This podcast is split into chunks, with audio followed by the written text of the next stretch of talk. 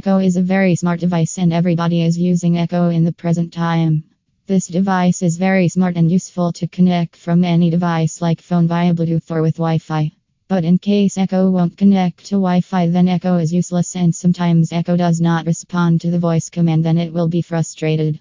But don't worry, here are some steps to fix the Echo won't connect to Wi Fi issue. Simplest way is to restart the Echo device. After fixing the issue, you can enjoy the Echo with funny questions or some lovely music. Guide to fix Echo won't connect to Wi Fi issue 1. Restart the Echo device. First of all, you need to restart your Echo device. Restarting an Echo device is very easy and simple.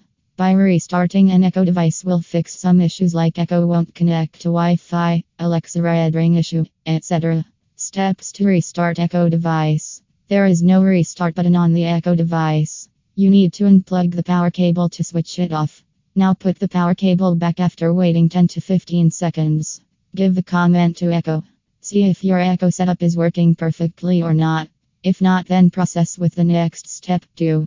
Check internet connection. Ensure that the internet connection is working fine and it has enough speed to process the Alexa commands. If the internet is not working, the other option is go to the routers and check the router status. Also, go the privacy setting because of security. Some new devices could be blocked from the router, so you have to check the router and ensure that the Echo device is not blocked by the router. 3.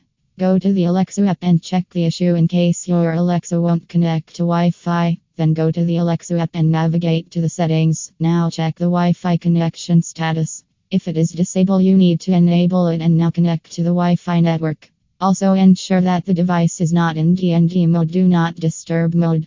Conclusion Hope this quick guide on how to solve Echo won't connect to Wi Fi will fix your Echo device and you can enjoy streaming amazing music on Echo. If you are unable to fix this issue on your own, then you might need help for experts. Get in touch with our experts right now.